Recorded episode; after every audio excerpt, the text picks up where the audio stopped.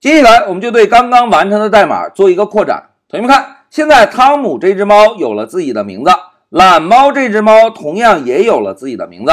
可是呢，我们现在完成的程序能够把两只猫的名字输出在控制台吗？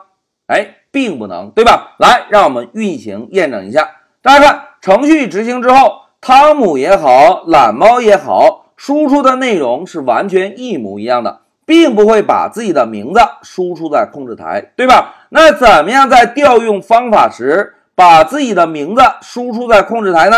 哎，这就涉及到我们这一小节的重点了。同学们，在这一小节中啊，老师要重点给大家介绍一下，在类的内部封装的方法。第一个参数 self，哎，同学们回顾一下，之前老师提到过，在外部我们使用变量名点儿的方式，可以调用一个方法。调用方法时，我们并不需要理会 self 这个参数，对吧？那 self 到底记录的是什么内容呢？哎，在这一小节，我们就来揭晓答案。同学们看。self 既然是一个方法的参数，我们是不是同样可以使用 Pycharm 的调试工具来跟踪确认一下 self 这个参数中到底记录的是什么内容？哎，同学们看，现在在我们的程序中第十四行已经有了一个断点，对吧？那么老师啊，就直接点击调试按钮，哎，断点来到了十四行。首先创建一个猫对象，然后准备给这只猫增加一个 name 的属性。现在老师点击 F8，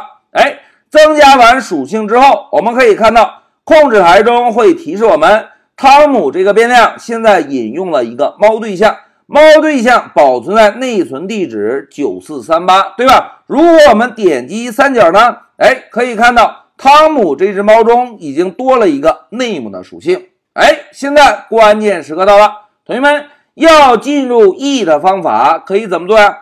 哎，我们可以点击 F7 进入，对吧？但是在进入之前，我们再留意一下汤姆这只猫的内存地址。大家看，九四三八。好，现在老师点击 F7，哎，进入到 E 的方法之后，同学们先看一下控制台的下方，哎，self 是一个什么对象？哎，同样是一个猫对象，对吧？self 的内存地址呢？哎，九四三八。同学们，self 的内存地址是不是跟汤姆这个变量中保存的内存地址是完全一模一样的？那同时，大家看，在 self 左侧有个三角，如果我们点击展开呢？哎，同样可以看到 name 这个属性，属性中保存的字符串同样也是汤姆。哎，同学们。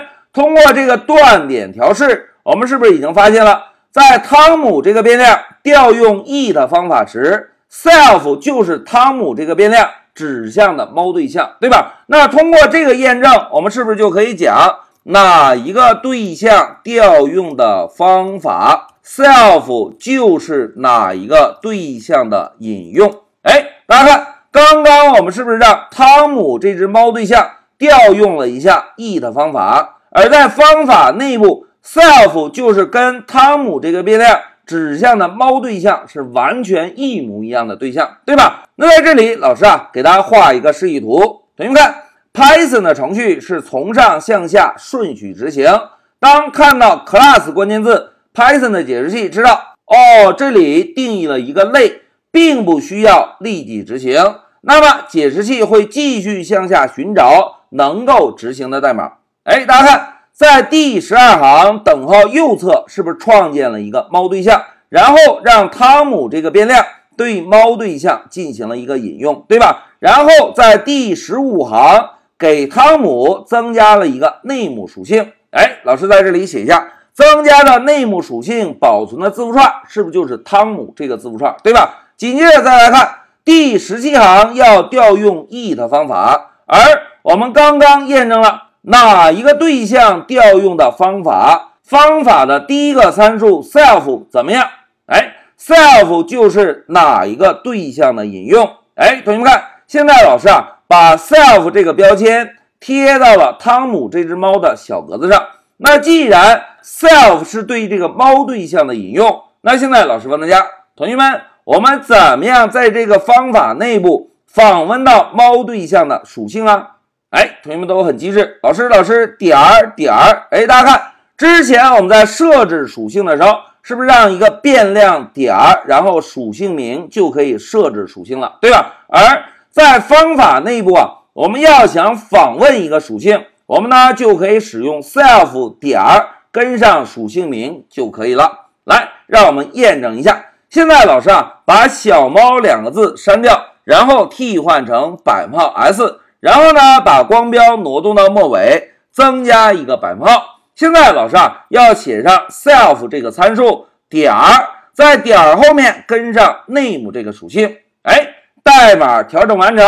来，我们先运行一下程序，看看现在的执行效果。走。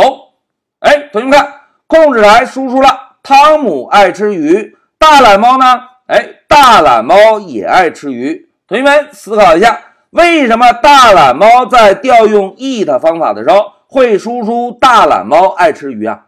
哎，非常好，哪一个对象调用的方法，self 就是哪一个对象的引用，对吧？现在我们再使用调试工具来验证一下。现在老师点击调试，哎，断点停在了十五行。我们先来 F 八走到十七行。现在准备进入 e 的方法之前，我们先看一下汤姆这个变量。同学们看。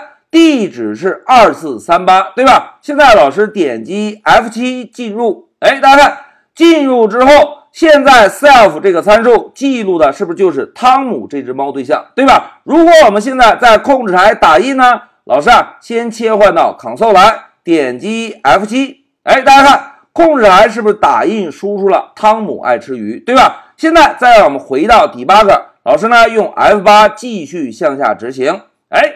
二十三行要创建一个懒猫的对象，现在点击 F 八，创建完成之后，二十五行是不是给懒猫对象增加属性，对吧？现在老师再点击，哎，增加了一个大懒猫的属性之后，紧接着要调用 e 的方法，我们呢就仍然使用 F 七单步进入。现在老师点击，哎，进入之后，大家看，现在 self 这个参数记录的是谁？我们点击三角，大家看，现在 self 这个参数是不是就记录的是大懒猫这个对象？哎，同学们再看一下这句话，哪一个对象调用的方法，self 就是哪一个对象的引用。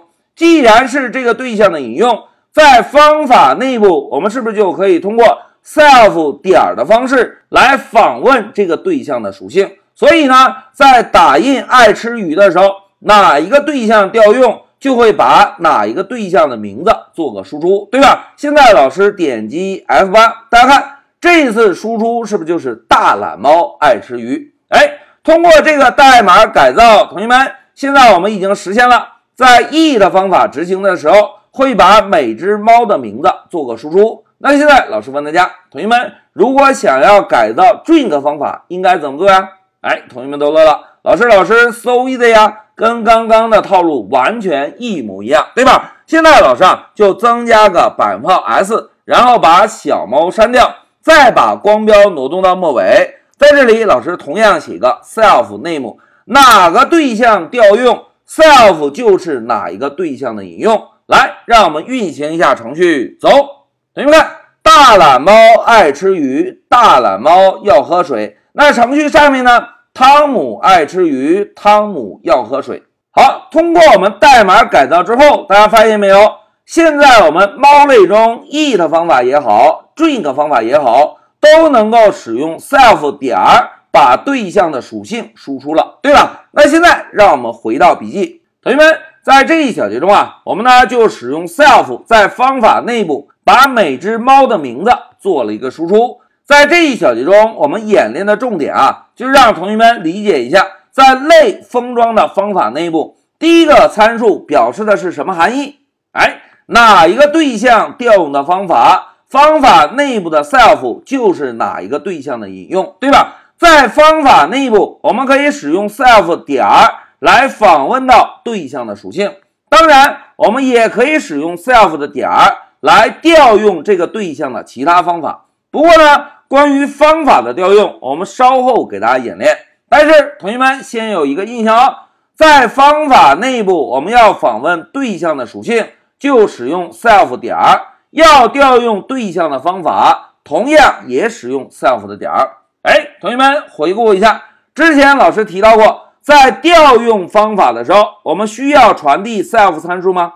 哎，并不需要。但是在定义方法时，第一个参数必须是什么？